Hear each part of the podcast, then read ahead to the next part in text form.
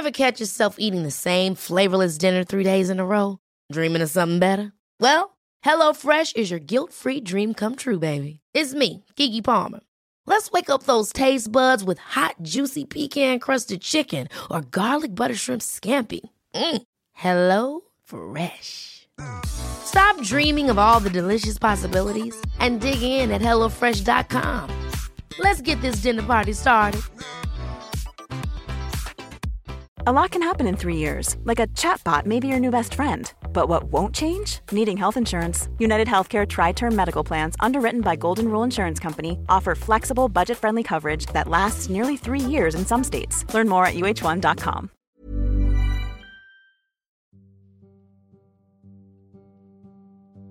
It can all feel a bit out of our control right now amongst all the unpredictability and change.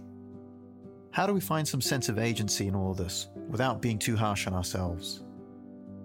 Dr. Susan David is a psychologist on a mission to make us more emotionally agile, more able to understand ourselves and recognize what we are thinking and feeling before we make choices. We chat about Susan's personal story and key ideas which over 10 million people around the world have checked out already. Only dead people never get stressed. Only dead people never have their hearts broken. Only dead people never experience the disappointment that comes with failure. You know, and so the analog to this is, you know, I talk about this idea that we don't get to have a meaningful career or leave the world a better place or raise a family without stress and discomfort. Hi, everyone. Welcome to Wiser Conversations, together at home. My name is Derek Handley. I'm an entrepreneur, an investor, a teacher, and a student. Each episode, I sit down live with an amazing thinker, an author, an artist, a religious or spiritual leader. We have a conversation to reflect on our lives and the world around us in these very surreal times. With all the uncertainty, there is no better moment than now to reflect on what matters to us and who we wish to become as we see out this pandemic. Welcome. I've had a lot of people in the last few weeks tell me that this has just been a whole new lease of life for them, this kind of space that they've been forced to take, uh, this pause that they've been forced to uh, enact, and um, this, I guess, uh, giving, giving people oxygen to rethink um, what they're doing, how they're doing things. And someone emailed me yesterday about slowing down, like all these kinds of things. And I think that's a fascinating thing to come out of it. But in your work, talking about being kinder to ourselves and being more kind of self compassionate, one of the things that comes to mind around that for me is a sense of like guilt. Like, hang on, how can I be having this amazingly transformative, positive experience when there's this crazy trauma going on out there in the world? What do you think about that? Well, uh, you know, the first thing that I would say is that uh, I think we all of us very often go about life almost as if we're in a never ending Iron Man or Iron Woman competition where we've got our goals and our businesses and all the things we're trying to do. And very often, what that starts to do is it starts to take on almost like a kind of autopilot experience for us. We wake up in the morning, we get on with things, and it's actually exhausting. And so, one of the things that society, particularly a very amped up uh, technological society, doesn't actually allow for is time for us to just be, to think, to reset. And so, I think there is something powerful in recognizing that, yes, it, it is possible, and actually, it's very likely. And I think many of us are experiencing this idea of being able to breathe into the self. And for many people, it will be the first opportunity that they might have had, even in decades, to actually do that. And so that's a powerful thing. And it can definitely, for people, evoke a sense of, you know, what might be called comparative suffering, mm. or this idea that, you know, I'm suffering or I'm not suffering relative to someone else. And I feel like that is wrong? You know how can i be enjoying this when so many people are losing their jobs? And you know i think if we just look at the scientific literature on this we know that even when people have gone through very difficult experiences for themselves so there's a whole literature on post traumatic growth Mm. The idea that someone can have gone through an illness, a divorce, a death of a loved one, and yes, you might not have wished that, or in fact, you didn't wish that on yourself, but it happened. And we know that people can come through that experience really having acknowledged real growth. And it's not growth that is through denial or pretending, oh, you know, being a Pollyanna. We know that people do have a space of going through difficult experiences where they say that aspects of their life that previously seemed so important now seem unimportant, where there's a reconnection with strengths or relationships, where there's a focus on spirituality. And so the way that I think about this is you know we aren't either or as people we are we are both you know we are capacious enough as human beings to both empathize with others and their suffering and to recognize that parts of this for us might be okay. And that's not something to necessarily you know beat yourself up about. I think that's right. a powerful place for us to be. And i think there is this idea that when we heal the self we are more able to be with others. And and what people who are saying that they're getting something positive from this are doing very often is actually healing the self interesting i think it's really um, a lot of people have talked about the mental health issues which are either being covered up at the moment because we can't quite see them because they're in people's homes and people aren't going out and getting the help uh, the increase in maybe you know negative thinking or even domestic abuse, all those kinds of things. And of course, that's going to be the case, and we think that that will come out stronger at the other end too. But as you're saying, I love, I really love the expression, you know, and the idea of post-traumatic growth because we've been we've been indoctrinated in the idea of post-traumatic stress. Yeah. And you know, personally, in my own life, every time something really difficult or what I thought at the time was seriously bad uh, those those little punctuations in my life are always the times when real growth happens, real inward reflection happens, real kind of questioning, and you know checking in on the compass, the internal compass of what are you here to do and what are you here to be. And I think it's almost like that there's a window here, although there's not that kind of crystallized pressure on certain people at the moment, but the opportunity that's opened up is this opportunity for growth while we're in this kind of you know bubble in a sense um, and so thinking about that as a positive outcome is very inspiring and encouraged to think about all the new kind of uh, expressions that people will, will have coming through the other side, right? Yeah, I, I think that's right. I mean, I, I, the same for me. You know, when I've experienced loss in my life, when I my dad died when I was very young, I speak about this in my TED talk, and I recall going through this experience where, on the one hand, I started at the very beginning to almost deny, you know, I'm okay, I'll be okay, and push aside these difficult emotions. But it was really when I showed up to myself and the difficulty that I was experiencing, and I was able to be with it and reflect on it, that I then started to generate that sense of growth. And for me, it was it was a feeling at core of resilience that I feel like I will have for the rest of my life and you know again these things i've been thinking a lot about this with this concept lately which is this concept of of bothness you know you can both find something traumatic and grow from it that there is a bothness the sun can be shining and people can be ill at the same time there is a bothness and i think the people who move through something difficult most effectively can open their arms and their hearts up to that idea of bothness. So fascinating because eh, no matter what we do in the series, it all come the, the, an essence of Buddhism comes out everywhere. So like you know the, the Buddhist kind of concept of duality, the yin and yang, the balance of there is no right or wrong, there is no good and bad, is really coming out consistently in terms of people's wow, this is a way you can view the world, right? You can always see the good, you can always see the bad, but um, there is also a way to say, you know, there is nothing good or nothing bad. It's just what you kind of describe or label it. And they're always intertwined anyway. You can't have something described as bad without being able to have something described as good. So I love that um, the bothness or the duality of the situation. I think the more that we embrace that, um, on the personal level or on the global level or on the country level, the more creativity and new ideas are going to flourish from, from this experience. You talked about your dad and your TED talk. I wanted to go somewhere there because I was going to ask you about, you mentioned that you broke, you, you made progress with that uh, in your talk uh, at TED through journaling. Your school teacher yeah. Gave you a book and said, not just you, but the whole class, and said, basically, pour out what it is you really believe yeah. feel.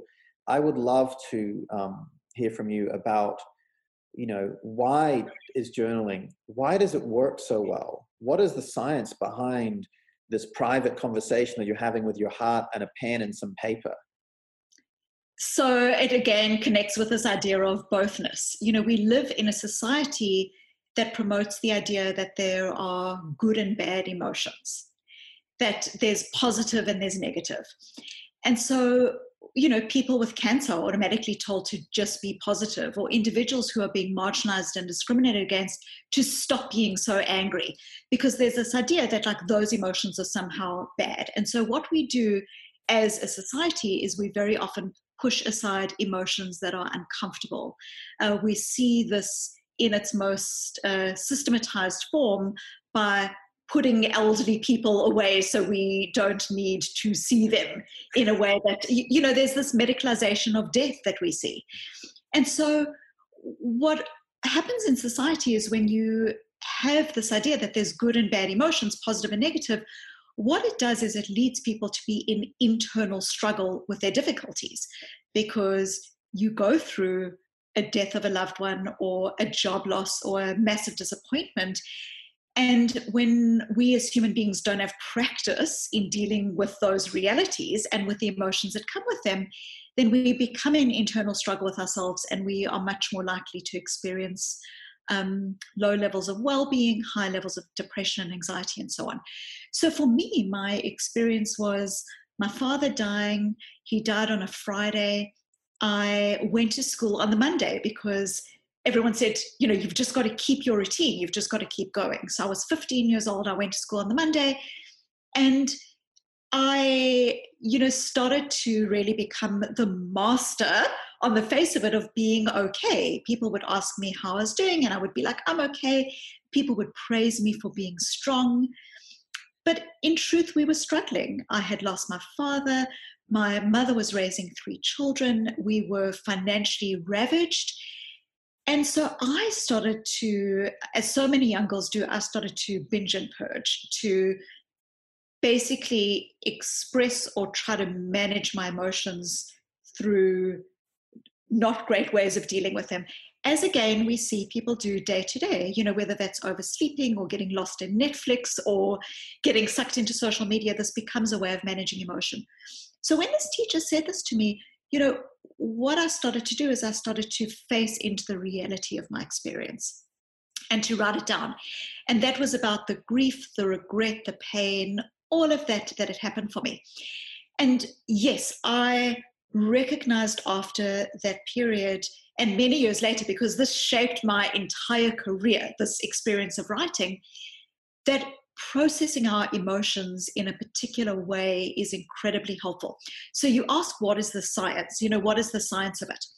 So the science of it is that often when people are having difficult emotions, they do something which is called bottling their emotions. They push them aside.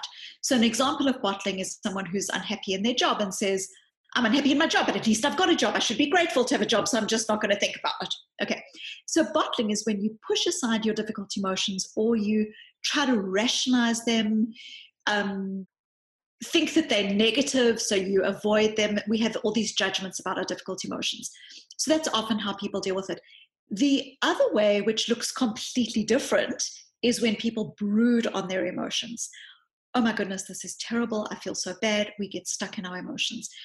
Now, they look so different, but what we know is that both of these ways of being, both bottling and brooding, are actually associated with lower levels of well being. Because in both of those situations, what you aren't doing is one of the most fundamental things that human beings need to be able to do and that is to integrate an experience that they have into their whole so that there's not this little compartment of something that I don't go to, or when I go to, I get stuck in. And so that's really what, what writing does. When we look at people who write, but it doesn't need to be through writing specifically, it could be a really good friend who understands you and helps you to get insight into your experience, or it could be a therapist or a coach. What we know is that when people start putting their difficult experiences in words, what they're doing is a few things. Firstly, they're not in denial, they are showing up to that difficult experience. Secondly, what they're starting to do is to generate that sense that we spoke about earlier of, of post traumatic growth. What is happening here? They're starting to get a greater sense of insight. You know, I didn't like what happened, but now I understand what it was that might have prompted my manager to act in that way or I didn't invite this into my life, but I recognize that I've grown from it. Right. And so, the really important part of growing through writing is that people start over time to really interestingly, they're not just using positive emotion words, they're also starting to use more difficult emotions in their writing, this idea again of integration, and they're starting to generate a sense of insight. And this is really important for people who are listening to this because it's when we think about, oh, this is a difficult experience, but I just don't want to think about it because I'm so lucky that at least I didn't get this virus. Um, that's bottling. You know, if you're finding the experience difficult, you're finding the experience difficult. There's nothing wrong with finding an experience difficult. If you're brooding, you're getting so stuck in the emotion in your social media feed, you feeling, vic- feeling victimized by it. Again, it's not great psychologically. And so, what we're often needing to do is to really show up to our emotional experience, to label our emotions, to try and understand what's causing them. And this ultimately helps to generate a greater sense of insight and emotional growth. But also beyond that, we know that people who go through difficult experiences like a job loss, who write about the difficult experience, are more likely to be rehired quicker than those that don't. So it actually starts activating your goals and your actions in a way that's really profound. So it's a way of, I mean, it's it's a way of both, uh, like you said, kind of in integrating it into yourself. So not ignoring it and boxing it away and kind of packaging it away uh, in the corner, um, but also a way of observing, observing and labeling and naming and kind of seeing, okay, these are the things that are happening and these are the feelings that I'm having and these are ideas that I might have in response to them. And I think that's really uh, makes a lot of sense to me as to why uh, why journaling um, and, and, things like that work. Yeah, because what you know, I wrote this book, Emotional Agility, and what I describe in emotional agility is that first we show up to our difficult emotions, but the second thing we need to be able to do is to step out of our difficult emotions, and this is really about recognizing that our emotions are beautiful. You know, even if they feel tough, our emotions have evolved to help us to survive. You know, if you are in the midst of a virus under lockdown where millions of people are dying around you and you feel fear or anxiety, that anxiety might be a normal response to a body that feels under threat. And so, what is really powerful psychologically is when people are able to show up to the difficult emotions, but also to notice those emotions for what they are. Our emotions are beautiful in that they contain data. And, you know, what do I mean by this? If you feel bored in your job, that boredom might be a signpost that you value growth and learning and that you don't have enough of it. Or if you feel guilty as a parent, that guilt might be a signpost that you value presence and connectedness with your children. So our difficult emotions actually contain signposts to the things we care about. It's not just about putting up with them, it's about recognizing that they contain signposts. They are data, but they are not directives. Just because I feel bored doesn't mean I need to give up my job. Just because I feel guilty doesn't mean I am a bad parent. And so, what we need to be able to do is to show up to our emotions what is this emotion telling me, but not letting the emotions call the shots. You know, we call the shots, our values, our intentions, who we want to be. And how do we get to that point? We get to that point through labeling our emotions, to recognizing them for what they are, not getting stuck in them. What does it mean to, to build these muscles? So, emotional agility at its core is about the recognition that our inner world, our thoughts, our emotions, and our stories actually drive everything. They drive how we love, how we come to our relationships, how we live, how we lead, whether we put up our hands for a new job. Our inner world drives everything. And so, most of my work on emotional agility really asks the question, which is what does it take in the way we deal with these things to be healthy and thriving human beings? And so, you know, what is emotional agility at core? You know, if I was really going to capsule a definition of it, it's about being able to be with our difficult thoughts, emotions, and experiences in ways that are compassionate, curious, so we can learn from them, but also courageous because we need to be able to be in a space where our emotions aren't calling the shots, where we are bringing other parts of ourselves, our values, and our intentions, and who we want to be to the situation. And why does this help us to be agile? You know, what is the agility part of emotional agility? It's that often, you know, we have, we have, we might have a, a, a story, a story that was written on our mental chalkboard in grade three, you know, when we were five years old, about whether we're good enough or not good enough, what kind of love we deserve. And that can lead us to get hooked in ways of being where we might struggle to get intimate with people or struggle to put our hand up for something that we really want to do because we've decided we aren't creative. So we can get hooked in stories. We can get hooked in thoughts. I'm being undermined in this meeting, so I'm just going to shut down. There's no point in contributing. We can also get hooked in our emotions. I'm sad. You know, there's no point in getting out of bed today. And we are agile when we are able to be with those thoughts, emotions, and stories, not push them aside, but still bring the best of ourselves forward. And the best of ourselves is who we want to be in the world.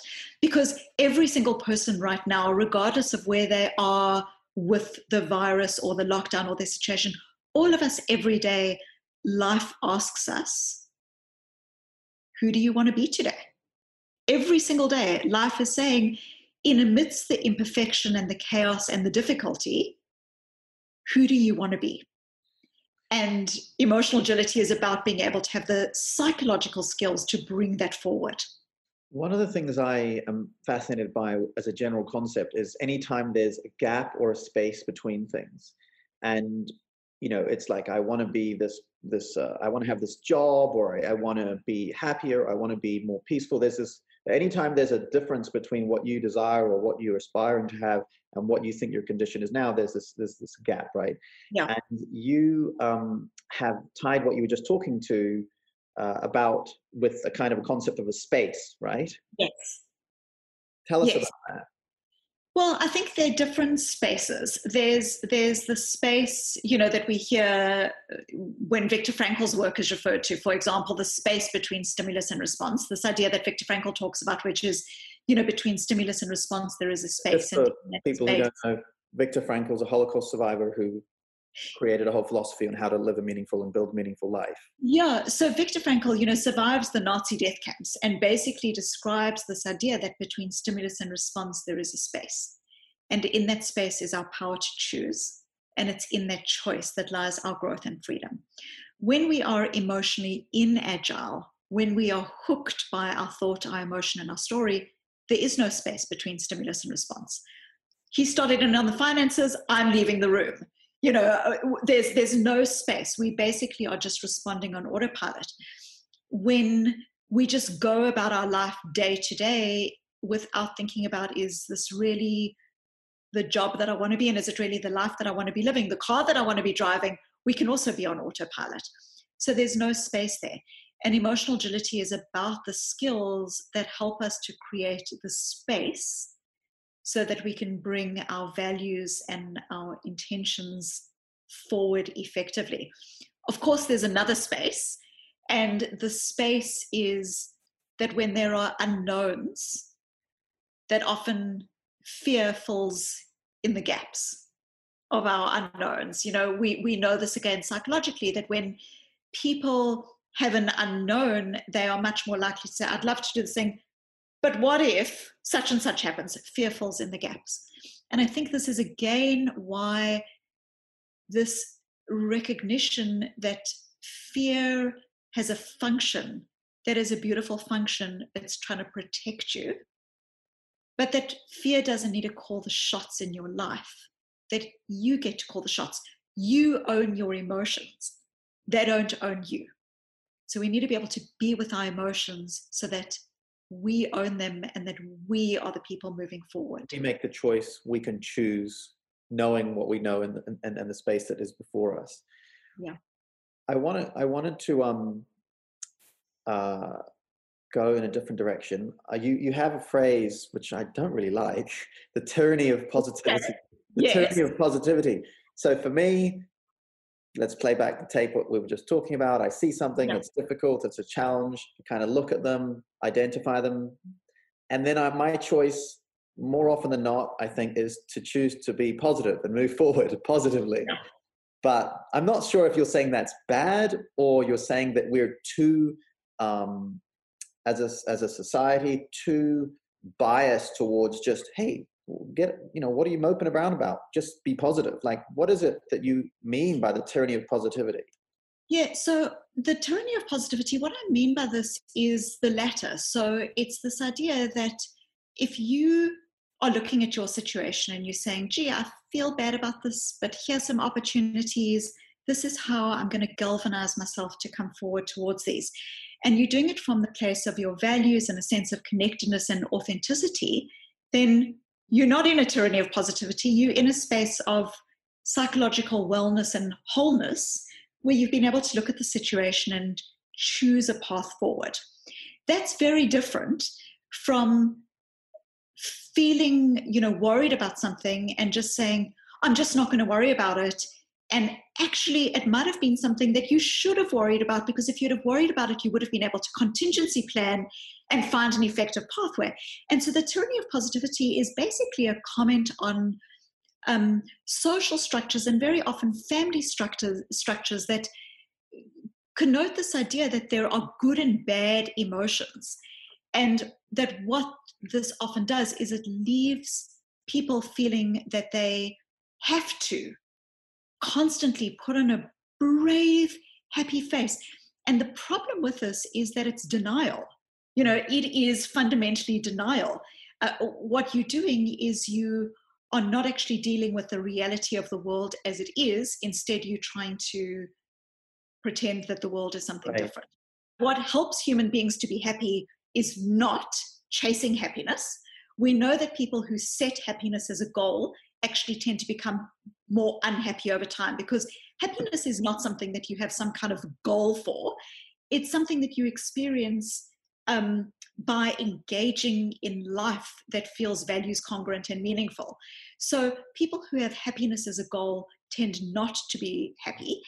And also people who deny difficult emotions or have this narrative that sadness is a you know is a bad emotion and i'm just not going to go there they also tend to get less happy over time because they again are pushing out the reality of human experience and they become unidimensional in it and then something happens they lose their jobs or there's a virus or there's and they haven't actually developed the skills to deal with the world as it is and therefore they become less happy over time right. so so it's it's more about this um, forced narrative that suggests that if you feel difficult feelings that you're less than you're not less right than. yeah. You're so, human. that's um there's some really great questions coming in and i think uh, anybody who's got any please type type them in the q&a and we'll get to them pretty soon. I think before we do just one last thing just just related to what you were talking about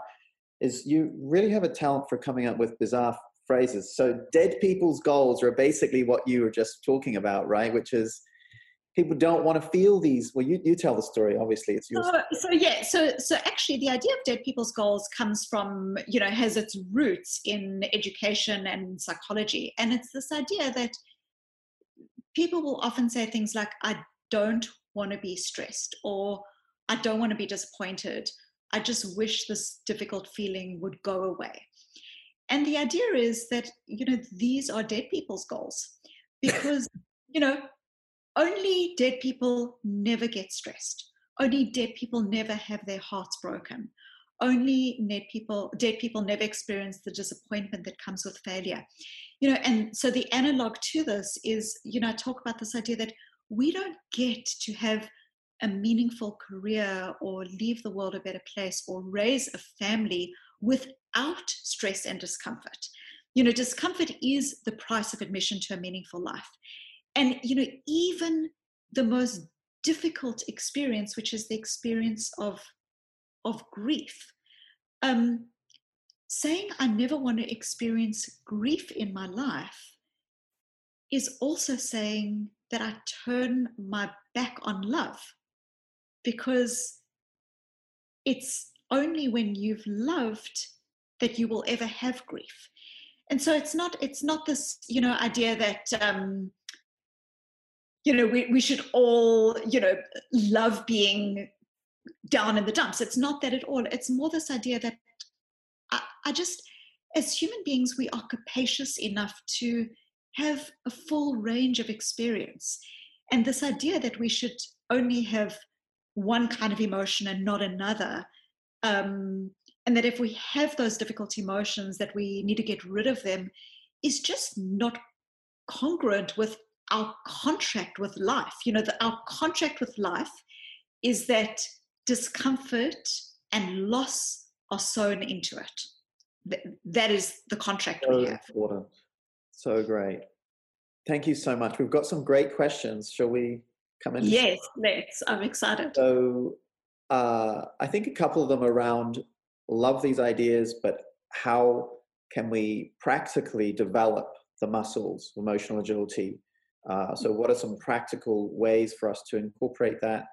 And also, um, a related question practical ways not to get stuck mentally, like you were saying, like sometimes you get stuck so okay so I, th- I, love these questions so firstly um, how do we start developing emotional agility one of the first things that i would say is that very often again because of these narratives that we were talking about earlier and also narratives that we have often when we're growing up you know someone might say a parent with very good intentions oh, you sad? You know don't be sad. I'll make it better. We do this with very good intentions but what it can often do is it can often take away our opportunity to develop these skills.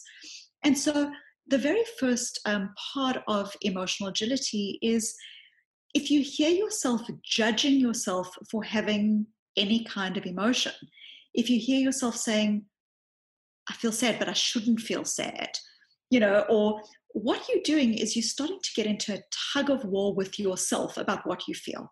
So, the first part of emotional agility is really just gentle acceptance. And what do I mean by gentle acceptance? Imagine you go outside because you live in Wellington and you go outside and it's windy and it's rainy. Um, I know you don't, but when, when I live there, and it's it's raining. So gentle acceptance is you go outside and you say, gee, it's raining. Okay, the opposite of gentle acceptance is when you go outside and you say, it's raining and I wish it weren't raining. Why is it raining today? It shouldn't rain every single, why does it rain every time I want to go? So you can see the difference here. Now, gentle acceptance with the situation is I don't love what's going on here with this virus. I don't love what's happening, but it is what it is. Gentle acceptance with ourselves. I feel sad, I feel angry or frustrated. This is how I feel. So, the first part of emotional agility is moving beyond this internal tug of war with what you should or shouldn't feel.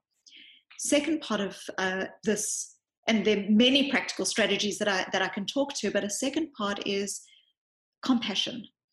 You know, compassion is not something we often talk about in society, in businesses, because often it does feel like we're in a never ending Iron Man or Iron Woman competition where we keep needing to push ourselves. And so, so self compassion can often feel like it's about being weak or lazy. But the opposite is true. What we know from the research is that people who are kind to themselves what they're doing is they're creating a space for themselves where even if they try and they fail, they know that they've still got a loved one to come home to and it's mm. them. And so those people actually tend to try more, be more honest, you know, take more risks. So just be kind to yourself. You know, you're doing the best you can with who you are, with what you've got, and with your resources that you have in life. And th- this, you know, I actually just recently recorded a podcast on this. It's this idea that, you know, if you had a child who came running to you and said, I stuffed up, you wouldn't say to the child, You silly, why did you do that? You you would just take the child in your arms and give the child love. So why should we treat ourselves any different? So those are two. But let me give you some two other very practical strategies. Um, so we're feeling a tough emotion, and often we say things like, I am. I am sad. I'm angry. I'm frustrated. When you say I am, it makes it sound as if you, all of you, 100% of you, is the emotion. In other words, you're no longer someone who feels an emotion. You have become the emotion. And when you say I am, you can see that there's no space there between stimulus and response. You are basically being defined by your emotion. So when you are struggling with something, see if you can do something which is very subtle but very powerful. Just label your thought, your emotion, your story for what it is. It's a thought, an emotion, a story. It's not a fact. I'm noticing that I'm feeling sad. I'm noticing the urge to shut this person down in the meeting. I'm noticing that this is my I'm not good enough story. And you can even give that story a name. What you're doing here is you're starting to do what we spoke about earlier, which is create space. linguistic space. Yeah. That linguistic space. Then a very last one, and, and uh, then you know, let's take another question is another really powerful psychological tool to start creating space is to say to yourself, what is it that I'm really feeling? Because often we use very big labels to mm. describe what we're feeling. I'm stressed. Okay, I'm stressed is the most common one I hear. But there's a world of difference between stress and disappointment, stress and exhaustion, stress and, you know, I'm in the wrong job or the wrong career. What we know is when tired. people or tired. So, what we know is when people label their emotion more accurately, they go from this big, diffuse emotion into what is this thing exactly that I'm feeling? It's incredibly powerful. When you say this thing I'm calling stress, actually, I'm tired, automatically it starts helping you to say, Oh, I need to go to bed earlier, I need to take a long bath. What it starts to do is it starts to activate what's called the readiness potential in your brain and helps you to understand what the cause of the emotion is and what you need to start doing about it. So, you know, if people are experiencing tough emotions right now, try to move beyond a big label that you might have and be much more differentiated and nuanced. And you'll see that what that starts to do is to move you forward in the direction of what's important to you. Great. So, a couple of questions around um, parents. Parents saying uh, they're struggling, I, I, guess, with language. I guess kind of what you were talking about, but with their children. So, uh, really, the, one of the questions is: Have you got any advice on how to promote emotional agility with a young family um, and and the kids? I think is the question. Yeah. Yes, I've actually got a chapter in my book on exactly this because it's critical. I've got two young children, and um, so a couple of things. The first thing I'll say is any any kind of parenting advice I ever give is really done with the recognition that it's tough and that we're all doing the best we can, all of us. So let's play this through. Imagine your child comes home from school and says, Mommy, no one would play with me today. Okay often with really good intentions, what we want to do is jump in and say, Oh, don't worry, I'll play with you. Let's go bake cupcakes. Let's go. You know, we try to make that feeling okay. And we do it with really good intentions. But what we know is that the way children get good with emotions is by learning a few things about emotions as they are little, which is number one, every emotion is transient. Okay. And they only learn that when they have been allowed to feel sad. And then they recognize that 10 minutes later, the sadness has actually by itself passed. So when we rush in and try to make our children's emotions better, what we're often doing is we're taking away the opportunity to help them to practice their emotions. So that's one. The other thing that can often happen is we can start generating these display rules. Display rules are these unspoken rules about what emotions are okay or not okay in our house. You know, if you feel angry, go to your room and come out when you've got a smile on your face. What that says is anger's not okay. And a really important distinction with children is you can feel anything you want to feel. There is no good and bad emotion. But you have to choose how to respond effectively. In my TED talk, I give this example, which is I can show up to my son's frustration with his baby sister, and I can see it and I can love him and I can say, I can see you frustrated. It doesn't mean that I'm endorsing his idea that he gets to give away to the first stranger that he sees in a shopping mall. Okay. So, what we're helping our children to do is to say, all of your emotions are okay, but you needing to make choices. So, showing up to your children's emotions and letting them know that all emotions are okay is critical. Second, help your children to label their emotions. We know that children as young as two, three, four years old who start developing this skill again of emotion granularity. Am I sad? Am I angry? What's actually going on for me? Those children actually, over the course of their lives, do better psychologically because you've got a 16 year old now. It's really important that that 16 year old is able to recognize that when a friend of theirs says, ah, I've got this great idea, let's go let the air out of the principal's car tires, you need your child to be able to recognize that on the one hand, they feel really excited, but on the other hand, they're feeling a sense of disquiet and to be able to connect in with that. And then the third, and then again, we will go with another question is our emotions contain data about the things that we care about. Okay? Same is true of children.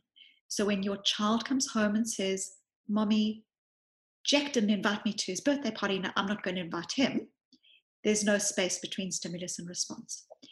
We can help the child by showing up to their emotions, we can help them by labeling emotions, but we can also start doing something even more magnificent with them, which is it sounds like friendship is important to you. Okay, because the child's emotion is that they feel rejected here by a friend. And actually, what is that signaling? It's signaling that friendship is important. So you can start having conversations with your child about what does being a good friend look like? What kind of friend do you want to be? Um, how do you want to bring yourself to being a friend to people at school? And what you're starting to do here is you're starting to not just show up, not just step out of emotions, you're actually starting to do something far more important when we think about emotional agility, which is you helping your child to develop their sense of values and their moral compass. And you know, again, this is what is inserted between stimulus and response, yeah. this moral compass. One question, which is a little bit related to that, I guess, as a parent, you have to also be much more conscious of the words you use when you're labeling how you're feeling or things. Because if you're fleeing them around the house with poor accuracy, then your children are going to obviously take those on as well. And a question here, which is kind of related to that last bit about the kid coming home, but it's actually a question about an adult, which is around okay, my partner is not really. How can I support my partner in labeling their emotions accurately? Because I get the sense from the question from Lottie that her partner will be is using words that are basically refusing a label that's probably more appropriate of the reality of the situation. So this is really interesting. So there definitely are, you know, there, there definitely are differences in people in terms of uh, childhoods and backgrounds, then in terms of how used to labeling emotions people are. Um, there's this beautiful phrase in psychology called alexithymia. And alexithymia literally means no language for emotions. And I remember many years ago working with someone who you know, had gone through the most terrible traumatic experience and, you know, would just constantly say, when you said to him, like, you know, how's your day been? How's your week been? He would say, just a bit of bother, just a bit of bother. You know, everything was because he struggled to label his emotions. So the first thing that's really important is, you know, and I think this is especially critical during this COVID 19 phase, is, is often what happens is there is this emotional mismatch between partners where one person feels completely calm, another person feels completely anxious.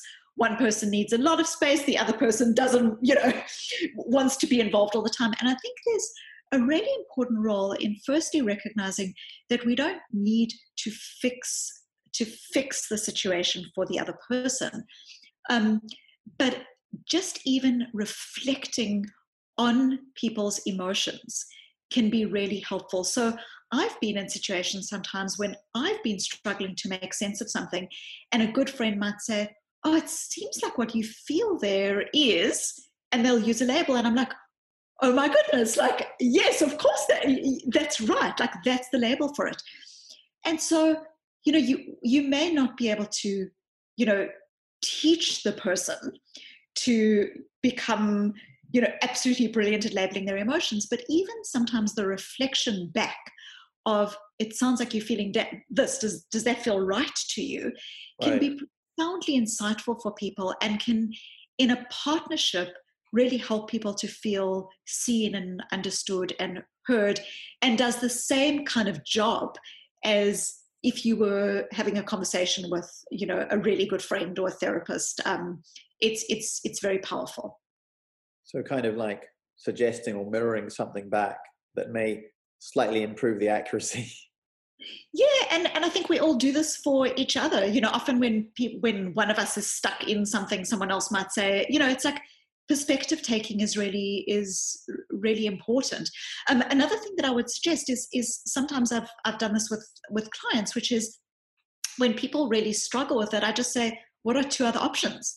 You saying your team is you know really angry with you what are two other options you know one of the options might be that they feel like anxious about the situation and it's not angry at all another option might be that they you know are feeling unseen so just thinking like what are two other options can be a very structured laddering way of getting to that same place thank you so much i think you've probably got to get back to your family. Maybe we can end with one question, which I think is a beautiful question from Blair.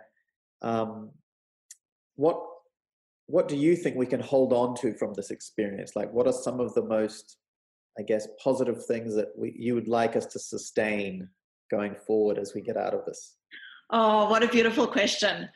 Well, it connects a little bit with what I spoke about earlier, which is that life's beauty is inseparable from its fragility.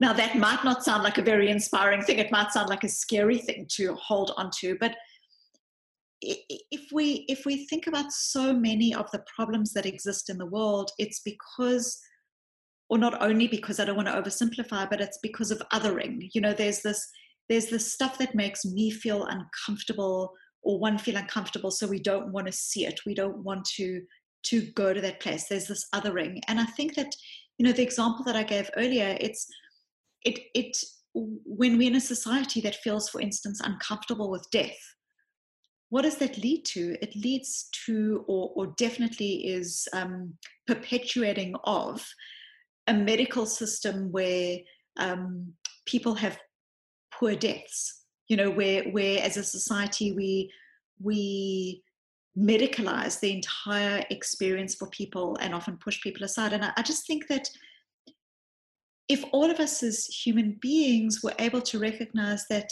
there is this bothness. You know, there is the sun shining and people dying. There is the beautiful reconnection with the self and the struggle. I think it's in that appreciation of bothness, the fragility and beauty of life, that's really where our resilience is born, but also where our capacity to see the other is born. And I'll just end by saying, you know, again, in my TED talk, I use this word and I just love it, which is that in South Africa, where I grew up, there's this beautiful greeting, which is Sawubona. Sawubona is a Zulu greeting, and you hear it on the street every day. Sawubona, yebo, Sawubona. And Sawubona literally translated means I see you, and by seeing you, I bring you into being. And I often think of this idea that we need to Sawubona ourselves, okay, to not push aside our difficulty, to be kind and compassionate to ourselves, and that it's in being able to see ourselves that we are also then more able to see the other two. And I think that Sawubona is really born of the the holding of the the bothness, the self and the other, the good and the bad, the beauty and the fragility, in the recognition that human beings are capacious and, and wonderful and unidimensional and, and multidimensional. Beautiful answer. Thank you so much, Susan. And thank you so much for spending time with us today. And we look forward to you returning to New Zealand and these parts of the world when the world opens up. It would be so nice to have you back for a conversation. I would love to. I'd love to. Thanks for joining us on Wiser Conversations Together at Home. If you like this episode, please share it. And if you haven't yet, go on and push subscribe. See you next time.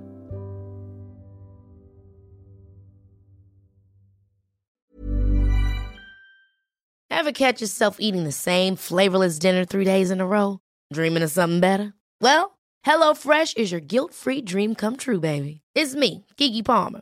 Let's wake up those taste buds with hot, juicy pecan crusted chicken or garlic butter shrimp scampi. Mm. Hello Fresh. Stop dreaming of all the delicious possibilities and dig in at HelloFresh.com. Let's get this dinner party started.